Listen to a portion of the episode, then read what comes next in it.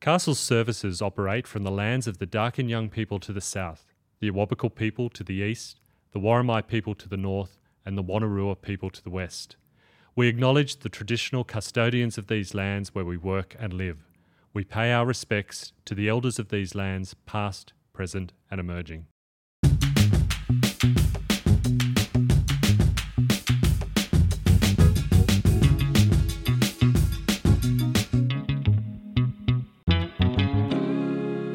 Welcome to the latest episode of Embrace Your Otherness, Castle's inaugural podcast series, where we will have both casual and in-depth conversations with disability community members, leaders, advocates and activists about disability identity, culture, work and rights, with a real emphasis on challenging people's perceptions and opening their minds to new ways of thinking about marginalised identities.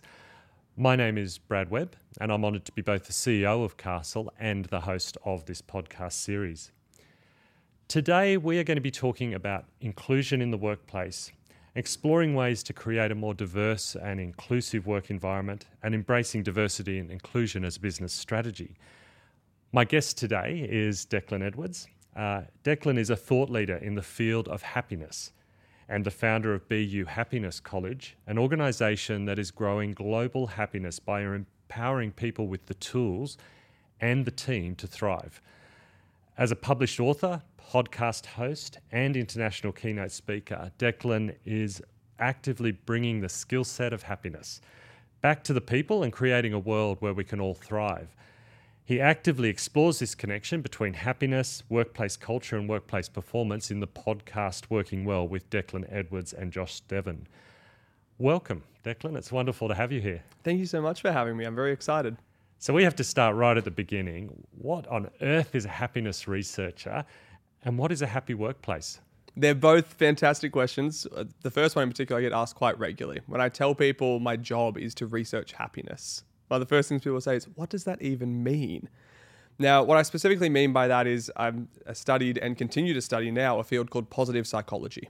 So positive psychology uh, emerged about twenty, thirty years ago, basically uh, from these great forethinking uh, psychologists such as Doctor Martin Seligman, who looked around and went, hang on, we're spending ninety-eight percent of our funding and research in psychology into what is quote unquote wrong with people and how to quote unquote fix them.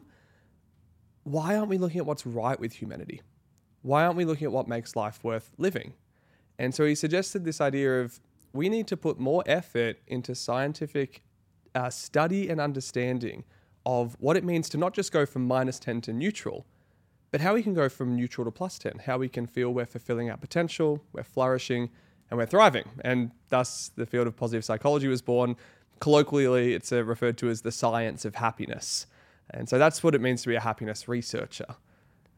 So when people, I, I mean, I think we throw around terms like happiness and wellness, and, and industries hijack those terms and use them. And there is a sense that some people go, oh, here we go. It's this new age stuff. So you're telling me there's something more to it than just a new age way of thinking and putting a smile on your face? It, correct. Yeah. So the, I think this is what I love about positive psychology is how rigorous it is. It's a very well-researched and evidence-based field. And in terms of new age, something I like to remind people of a lot is these aren't really new age questions.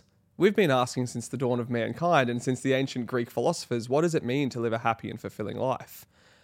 I think in the world we're living in now, where change is becoming so much faster and there's so much uncertainty and, and chaos in the world, people are craving answers to those questions even more so. And it's a really beautiful moment in the development of our understanding of this to go, hey, we're not just making up ideas about this anymore. We're doing these large scale studies and this really rigorous research to go, this is what leads to living a happier, more fulfilled life or being happier at work. So at a personal level, what's the journey that took you from being Declan, not doing positive psychology research, into this this world of, of happiness and the impact that has on wellness? Mm. A lot of people meet me these days and I think they make the mistake of going, of course he studies happiness. He's a very happy guy. He's always been happy. And uh, that's quite far from the truth, to be honest. I spent a lot of my, particularly high school years, uh, with a very clear blueprint for what a happy and successful life looked like. And that blueprint to me involved going to school, getting good grades, going to university, getting good grades, probably joining the military because that's what nearly every male for five generations has done in my family, either military or police force. Uh, and, you know, following the societal blueprint of once I get the job, I'll meet someone nice, I'll settle down, get married, have kids, white picket fence, two dogs, retire one day, and then I'll be happy. Uh, and I realized pretty early on that that wasn't working. I started looking for other answers, and unfortunately at the time, social media was becoming a big thing. And so I started seeking out my answers for what does happiness look like by comparing myself to what I was seeing on social media. And what that led to for myself was falling onto what we I now know, looking back, is something called the hedonic treadmill, which we've all been on. And so if you're listening to this, I encourage you to reflect on what your hedonic treadmill is. The hedonic treadmill is, I'll be happy when. Insert whatever you want after it. And we chase it. And then we get closer and the happiness po- goalposts seem to move. So for me, it was, I'll be happy when I lose five kilos. Lost five kilos, wasn't happy yet. I'll be happy when I lose another five kilos. And I kept going. And unfortunately, it led to a point where eighteen, nineteen years old, I was in and out of hospital uh, with disordered eating and, and body image issues, which at the time weren't very well researched uh, at all, but specifically for men. It wasn't something that people were thinking men were struggling with. And after doing all these tests and, and they're trying to find out why I was so sick and unwell, eventually I saw the impact it was having on my mom, who is one of my heroes in life and someone I'm very grateful for. And it was this real wake-up call at how I thought and felt about myself, my own levels of happiness or unhappiness, didn't just impact me. I think happiness we think of very individualistically. We think it's just about ourselves. But our own happiness or unhappiness spreads a ripple effect, whether we intend it to or not. And the more I became conscious of that ripple effect, the more I wanted to change it. I wanted to have a more positive impact on people around me. So I reached out to some great mentors and coaches and friends and got a lot of help and support with my own mental health journey. And a common theme through all of this self-work and learning and development was positive psychology as a field. And I went, okay, if they're doing this amazing work, I want to go learn what they're doing. And thankfully was able to get a... a uh, entry into a postgraduate degree in positive psychology uh, with Central Queensland University, and I guess the rest is history. And you talk about hedonic, the pursuit of hedonic happiness. Mm. Now, I presume that's a derivative of hedonistic. Yes. The, the chasing of the high, the happiness high. Yes. What's the other side then? If you're not pursuing hedonic happen- happiness, what's what's on the flip side of that? Yeah, so we talk a lot about these two different types of happiness. Hedonic happiness is one, and you've hit the nail on the head. Hedonism. It's about dopamine and joy and excitement and accomplishment and achievement. And interestingly, if you ask a lot of people in Western societies what happiness is, a lot of the time they're going to talk about hedonic happiness because that's what we've been raised to, to believe is happiness. On the flip side, we have something called eudaimonic happiness, which is more a sense of uh, contentment, fulfillment, meaning, purpose, and connection. And so we see this uh, this concept really be elevated and celebrated a lot more in other cultures outside of, say, the U S, the U K, and Australia. So taking that into life, mm. how does somebody become happy? Mm. I think first and foremost, I want to be really clear with people listening to this. There is no one in the world who has a one-size-fits-all answer for a happy life for eight billion people, including myself. I don't care how much research I've done or how long I spent in this space. I'm not some magical guru who can say this is what you should do to be happy all the time. But what we do know from the research are common themes. Uh, specifically, there is a recipe for happiness that positive psychology has found that goes, these are the common threads. It's up to you now to define how you meet them and how much value you place on them. And it forms an acronym called PERMA. Now, I recommend not only thinking of this in your own life, but also in your workplace. And in your team, how much are these common threads of happiness being met and fulfilled? And so the first part of PERMA, P, is positive affect, which, to put in simple terms, just means how often are you doing things that make you feel good? Which seems overly simplistic. A lot of the time I roll my eyes at it. And I go, wow, the secret to happiness is do more things that make you feel good. Thanks for all the research. And is, is that the kind of things like the hedonic happiness, the the the, the The sugar highs Correct. Of happiness. Yeah. yeah. And Things it's funny. That, that give you great joy and excitement. and Exactly. And as much as I roll my eyes at it, we take uh, an event on tour every year around Australia called the Art and Science of Happiness. And we teach this framework for happiness, and we asked people to reflect on which ones they haven't been looking after. And it's so common that people go, actually, you know what? I don't remember the last time I prioritized something that made me feel good. Hmm. I'm so busy looking after family and work demands and juggling all of this stress. I haven't really set aside the time to look after me. And so as much as I laugh at it, it is very important to get that reminder. And then if we go to the second part of the model, it's the E, which stands for engagement and flow. This is more that eudaimonic happiness. This is doing things that help you lose sense of self and sense of time, so you can fully immerse yourself in it. So for me, for example, I get this from music. When I yeah. play guitar, I'm fully in the moment. Whereas my wife gets this a lot from being in nature. When she's outside going for a hike, she can completely lose hours. Whatever it is for you that helps you lose sense of self and time, and if you are getting this in your work, even better. We know from the research that the more often people feel that sense of flow in their life and that deep engagement, the happier they rate themselves as. So it's a really important one. And then the third one, if we go through the, the remaining uh, couple, uh, is R, which is relationships. I, again, I think it's one that's often been overlooked in a lot of Western philosophy around happiness. It's very individualistic normally, but we cannot deny the impact that communities and the people in our life have on us. So the more we can create supportive, connected, diverse, you know, equitable, inclusive uh, communities that elevate and support each other, the better everyone is. Right? No one loses from that. Unfortunately, that's one that's really being missed a lot at the moment. There's an epidemic of loneliness that's been happening for quite a few years. And no shortage of research that talks about the impact of that. And in fact, loneliness can actually be a greater contributor to ill health and early premature death yeah. than heart disease and cancer. Exactly. We were talking just obviously before the podcast, but this common thread keeps coming up in the research lately of we are the most connected we've ever been as a species and the most disconnected at the same time. And there's a real problem there that needs to be addressed. And then our last two in the official form of this recipe for a happy life uh, is M. M is meaning and purpose. Now, this doesn't mean answering the big question of what's the purpose of life. Yep. If you have solved that for yourself, I applaud you. I congratulate you. Send me an email with what your answer is. I'm always curious. It's more about finding the moments of purpose and meaning in the day-to-day activities. If you can find uh, purpose in things that you do consistently anyway, the common example I give of this is a few years ago, a video went viral of someone saying they made their bed every morning. And for them, it wasn't just about the act of making the bed. It was if the rest of the day didn't go to plan, they still feel like they accomplished something. It gives them a tidy and clean space to come back to afterwards. So it had a lot of meaning to it for an activity that was just a day-to-day thing. And this is why I love this framework, because you get to decide what gives you meaning and purpose. I tried making my bed every day for twelve weeks. It means nothing to me. Yep. Much to my wife's disappointment, it doesn't add anything to my sense of meaning and purpose. So that's not part of my recipe. Right? And then the last one, A, uh, is achievement and accomplishment. Hmm. It's about setting goals that matter to you. It's about doing things that push your comfort zone, about learning and growing. They're talking a lot in the research now about adding a H to the end of this PERMA model, which is health, which I do think is going to come through in the research. The links between mental health and physical health, we're seeing so much more now. Yep. Um, So I would bet my left leg, and for the listeners, if you see me wandering around uh, missing a left leg in future, maybe my bet went wrong, but I would bet my left leg that health is going to be included in this model yep. too. Just closing that loop. Yeah, yeah exactly. Yeah. So in terms of your answer to the question, what's it mean to live a happy life? I mean, there's a six-step recipe.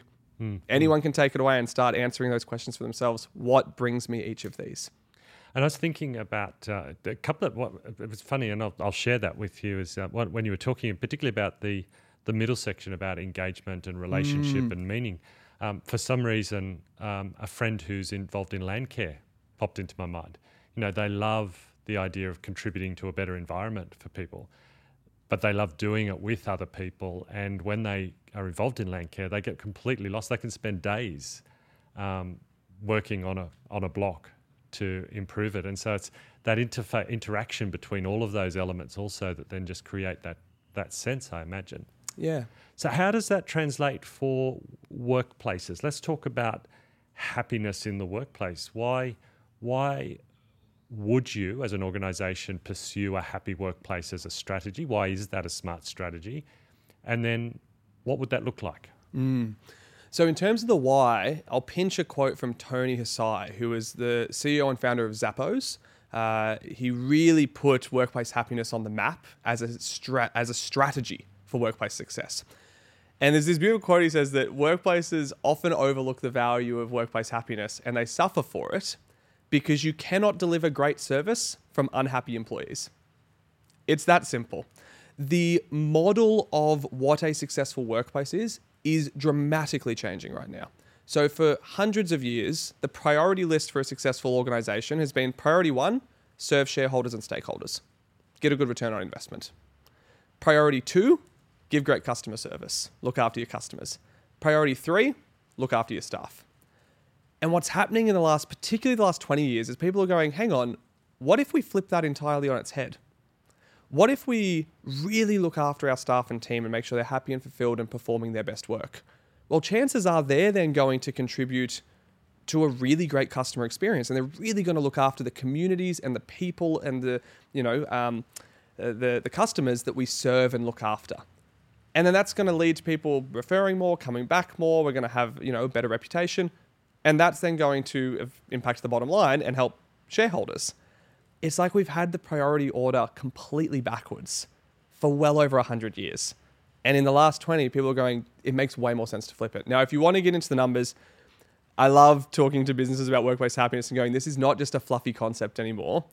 The research has found on average that every dollar invested into increasing the happiness of your team and your staff over a twelve-month period gives a two dollars sixty return.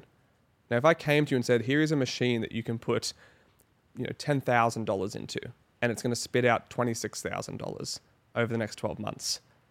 That's outperforming the share market right now. That's outperforming the property market. Sure. Like, it's crazy to not do that.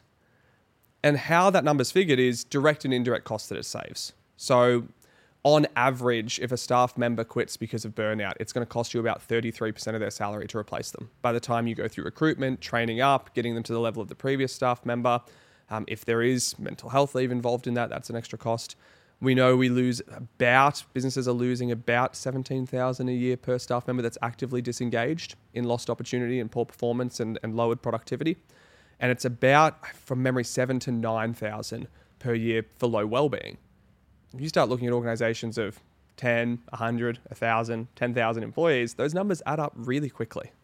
So as a subset of the research uh, questions that are being asked in happiness research, do you see this growing emphasis on organizations wanting to understand the impact, understand the bottom line impact? Because fundamentally we still have operate in that kind of model of, of producing a return on investment. Is that a growing subset of the research question? It is. It's a, a particularly uh, from COVID and onwards. So that twenty twenty onwards, there is more and more interest. I think because the way people work and the way people think of how work fits in their life has dramatically been disrupted. Right? We're seeing this real acceleration towards things that were probably coming anyway. So hybrid and virtual work is a big one that people talk about. These were going to happen eventually anyway. COVID accelerated it. And there's a lot of workplaces now scrambling to keep up. And so as a result, there's more and more of this sense of, hey, we don't need to say economic growth and staff happiness are opposites. They're actually the same. If you, as I've mentioned before, if you focus on staff happiness and you have happier staff, I think that there was a, a big study recently that found on average, publicly listed and traded companies that had really great staff culture and really great staff wellbeing in place and scored highly on those metrics outperformed their competitors by twenty percent. It is a strategic advantage now to become a happy workplace. And I think that um, you know, COVID brought us many challenges, but it also gave us some great gifts. And I think shifting paradigms, particularly around workplaces and how people work together, what brings them satisfaction, even the old trope of you need to have office, be in the office to be productive, was thrown out the window when we suddenly couldn't be in the office and still s- discovered that businesses were not only functioning, but in some cases thriving with that with that shift in paradigm. So I think we're at, we've reached a point of where organisations are seeing that fundamental demographic shift and demand from employees, but also open-minded to exploring opportunities and exploring concepts like happiness. So let's talk about that. If you're a workplace that's contemplating, you've, you've heard this and you thought, wow, that sounds interesting. What are the steps to becoming a happy workplace? Do you start putting up a couple of smiley signs and, and, and laughing more? Uh, what do you practically start doing? So the first thing we encourage all workplaces to do is start measuring it. There's this age-old saying, what we measure, we can manage. And a lot of the time, organizations aren't accurately or effectively measuring things that were previously thought of as intangibles of the workplace. We've spoken for decades about the importance of culture, the importance of engagement, the importance of well-being. We know that burnout's becoming an increasing risk in a lot of industries, particularly in helping-based industries like allied health, nursing, social work. The issue was we've been talking about them conceptually without dialing them into something that actually gets tracked in the business performance. When businesses start having a metric, or ideally a series of metrics that they can track that contribute to their workplace happiness. So for example, we spent the last uh, three or four years developing something called the Happy Workplace Accreditation, where we go in and test workplaces, give them their scores for this, benchmark them, and if they meet certain thresholds, they get accredited as a happy workplace. Think of it like the Heart Foundation tick, but instead of for good food, it's for good workplaces. And the five contributing areas that we found for that that need to be measured and assessed are how high is the well-being of the team in this workplace? Now, when we say well-being, there's seven types of well-being we look at. How high is engagement in this workplace? And that has three contributors. We look at things like individual engagement versus collective versus growth-driven engagement. We look at culture. And a big part of culture that we recently added in uh, only over the last eighteen months was psychological safety and diversity, equity, and inclusion as two massive drivers of culture. How confident and competent are the leaders of this organization? We know leaders and managers have a dramatic impact on staff happiness. There's a beautiful saying, people don't leave workplaces, they leave leaders. And so learning how to upskill leaders to be humanistic leaders, to be uh, emotionally intelligent leaders is such a... a core focus area to drive workplace happiness. And then the last one, which is almost a lag measure of the first four, is burnout and turnover resilience. How resilient is this team to changing circumstances and to adapting to stress and pressure, because the world is going to keep throwing us challenges. You know, first it was, not first, but recently it's been COVID, and we're now talking about the A I disruption. Yeah. Yeah. There are going to continue being disruptions. Those are the five things that if workplaces start measuring them effectively, they can make more informed decisions. They can make better uh, strategic plans. They can roll out initiatives that actually work. And ideally, they become a happy workplace. So, so you just tapped into a passion point of mine, and certainly one of the deep cultural values of Castle, and that is diversity and inclusion. Mm-hmm. And we can reference that to some objective definitions. I mean, the Diversity Council itself talks about diversity being the mix of people in the organisation. How how many ways do, can we demonstrate that we differ from each other, whether that be gender, sexuality, ethnicity, Aboriginal and Torres Strait Islander status, your, your languages spoken at home, your professions, your education. So creating a diverse diversity is, is creating that mix of people. And inclusion is what you do to get that mix to work. How do you create uh, a, an environment where people respect each other, they collaborate with each other, they honour each other's contributions to the business, and they can collectively contribute to an organisational outcome. If diversity and inclusion is, this, is, is an element of your metric of measuring happiness, what does your experience tell us about how big an impact diversity and inclusion can have on a happy workplace? And more importantly, why is that the case? Mm. So in terms of how big of an impact, let me frame it this way. Our first version of the workplace happiness diagnostic tool did not measure psychological safety or diversity, equity, and inclusion. We took it to market, had early adopters, and then we read this amazing study that was conducted by Google. Basically, the summary of that study was the two biggest contributors to a thriving and productive and effective workplace culture are psychological safety and diversity, equity, inclusion. And so our team had to do a bit of self-reflection and go, hey, we missed both of these. Mm. We really need to look at rolling them in. And so we went back, did more research, and just found across the board, they they are core drivers of a thriving culture. If you want to have a great culture at work, those are your two pillars to start building on. And the reason I mentioned both of them is they really do need to work together. Right? Having Just pursuing diversity without inclusion and without psychological safety is really challenging. Mm. It's really tough. You mentioned before the idea of people actually valuing and respecting each other's differences.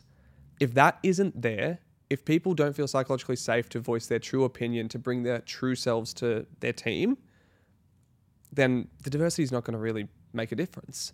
When they come together, though, the difference is huge. That that is our experience, particularly in the work we do with disability employment, that um, most people, most employers are very keen to be involved and to engage and to employ somebody with a disability. However, they need help to adapt and change, and it is a partnership between the employer and the employee and the work that we do to facilitate that discussion that enables the adaptation, that the, the, the inclusion to really work, as opposed to somebody turning up in the workplace with their disability, with no accommodations, with no adjustments to the, the, the expectations of the role or the position.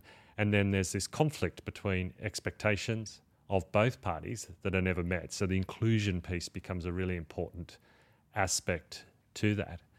Um, and I think that uh, when, when we talk about inc- diversity, it's not just about quotas. It's not just about ticking the box and being able to say, look at the real mix of people. It's it's the work we do to make sure that they're welcome, to make sure that they're part of um, the fabric of of the organisation. So how does that relate back? I'm interested back to go back to PERMA. Mm. Um, you've got this concept of organisational happiness and, and and the metrics for that, and the individual happiness. What's the intersection between those two? How does How does having a happy workplace fulfill an individual at a at an individual happiness level? Yeah. I mean, a lot of those measures we just spoke about with, with workplace happiness, so high wellbeing, high engagement, you know, great leaders, high culture, they have direct ties into those measures of PERMA we spoke about. Ideally, you're having some really nice moments in your work. You're having moments where you can laugh and enjoy that positive affect that we first spoke about, where you can experience joy. Ideally, you're doing work that challenges you and utilizes your strengths so you can engage in flow and be in that engagement and flow. Ideally, you're surrounded by uh, a well-connected, supportive, uh, diverse, inclusive team that helps fulfill that relationship one. All of those measures of PERMA we spoke about earlier, in an ideal world, could be, I'm not going to say fulfilled, but contributed to by your work. Right. Now, that doesn't mean, please don't think if you're reflecting and going, my work is giving me four out of the five, I'm such a failure, I need to work on the fifth one. That's not the case at all. It might be that you get that fifth one from something entirely separate to your work. Yep. I've yep. met very happy and fulfilled people who do not get a sense of meaning and purpose from their work, but they do something outside of work, like volunteering, or they're involved in a community organization, um, you know, or they campaign for, for projects and causes that really matter to them. And that fills up that cup of meaning and purpose. They don't necessarily have to get it from their workplace. Yeah. yeah. But the more you can get from your work, let's be real with each other, a fair chunk of our life is spent working. A, a large percentage of our waking hours are going to be involved in our career. So if we can not only find workplaces as like a mythical unicorn out there that's going to automatically fulfill these, but work collaboratively with our teams, with our leaders, with other organizations in our sector, to go, how do we meet these? Not only those five areas we measure for workplace happiness, but how do we contribute to those areas in PERMA for the individual happiness of our team and clients? And the world's going to be a better place. Mm. I mean, it's, it, it gives a lot of food for thought, this conversation. And what what we can say in summary is that the research demonstrates that a happy workplace is good for business. So there's no reason not to pursue it. And we know that the research tells us that diversity and inclusion contributes to a happy workplace. So those two working in, in partnership with each other are a good thing for business to think about. So what's your advice to an organisation or to an individual or to a leader in an organisation that's hearing this and says, okay, how do I take the first step as a leader in that organisation, or even as an employee who wants to raise this issue within their organisation? What's the what's the first step to promote this conversation, start to start moving on happiness in the workplace? Yeah. So again, I think the first step is make it tangible and trackable, because it takes it from being a fluffy concept of workplace happiness to something that could be measured and is really strategic. So those five we spoke about earlier, um, of five contributors to a happy workplace, know about them, learn about them. If you're a staff member wanting to promote it with your leadership team, bring it in. If you're a leader trying to roll it out, talk to the team about it. Uh, and then the second one is involve and include your team and your community in this. And this comes back to the diversity, equity, and inclusion part. There's this concept called the Swiss cheese effect, which is we all have blind spots. We all have biases. We all have weaknesses. Now, if I'm in a room of people making a decision about how happy our workplace is going to be and how we're going to move towards that, and I look around the room and everyone is looking pretty similar to me, talking pretty similar to me, we've got very similar lived experiences, the risk of that is our, you know, each of us have the holes in a slice of Swiss cheese. You lay us over each other, all those blind spots and holes are lining up. And that's where risk comes through. So in terms of mitigating your risk and running this out well, make sure you include the people around you and that you have a diverse range of people involved in this. Experts, you know, consultants and partners, your own team. And yes, look for differences of experience and opinion and perspective, because it's going to give you a broader uh, and safer in the long run approach to becoming a happy workplace. Thanks for sharing that at an organisational level. For the individuals that are out there that think, okay, this happiness gig sounds like a okay to me and I want to perhaps explore PERMA more mm. or ask myself those questions. Is there a place that somebody can go, a resource that somebody can access that helps them start to consider this for themselves in the same way that you unpacked that in your own life? Yeah, so thankfully a lot of positive psychology resource, uh, research is open source. They've really democratized it. Uh, so if you go to Authentic Happiness, I believe it's called, uh, there are a bunch of evidence-based tests and self-reflection questionnaires and tools from Doctor Seligman and his team at the University of Pennsylvania that you can jump in and utilize. Uh, the other fantastic one is the V I A Character Strengths Test. So you can go in and it'll help you get an understanding of what your unique humanistic strengths are. And they find if you utilize those in your home life, in your work life, you tend to show up as the best version of yourself. Those would be the best two starting points. Uh, and then if they wanted to do anything uh, more in depth from that, obviously, you know, checking out the free resources we have at B U Happiness College on our website. There's some free tools and self-reflections that people can utilize. That's excellent. Declan, thanks so much for sharing this journey. It's a quite, it, it, it's a topic that is a little bit off-centre to what we would usually talk about in these, but it has so much relevance to the conversations that we regularly have about inclusion, um, the inclusion of people with disability in society and in workplaces. And I think that this concept of happiness uh, is one to unpack and to explore and to continue the conversation with. I'm going to come back to you and ask you the question I ask every guest on this podcast, and it is themed Embrace Your Otherness. What does Embrace Your Otherness mean to somebody like you? Mm. What I find really serendipitous about this is if you look at the name of the organization that I run, B U Happiness College, the amount of people who ask me what the B U stands for at the start of it, I go, be you, be yourself. I think that aligns so perfectly with Embrace Your Otherness. The greatest gift that each of us can give our loved ones, our communities, our workplaces, the world as a whole, is to show up authentically and wholeheartedly as ourselves. And that is a journey of self-discovery, of self-compassion, of self-understanding that, although challenging at times, is, I believe, one of the most worthy pursuits we can take. So in terms of what Embrace Your Otherness means, to me, it would be that. Get to know yourself, really get to know yourself, and then bring yourself to your communities that you're in, to your workplace, to your loved ones, and to the world as a whole. Well, that really is serendipitous. Um, I think that is the truth, isn't it? Be you. And that's why you said to us at the start, there's no one recipe for happiness for the eight billion people on this planet. There are potentially eight billion recipes for, for happiness that we need to understand and unpack for ourselves. Um, Declan, thank you again so much for coming in and sharing the happiness story and the happiness journey with us. I really appreciate the time that you've taken to, to, to be so open about that. Thank you. You're so welcome. Thank you so much.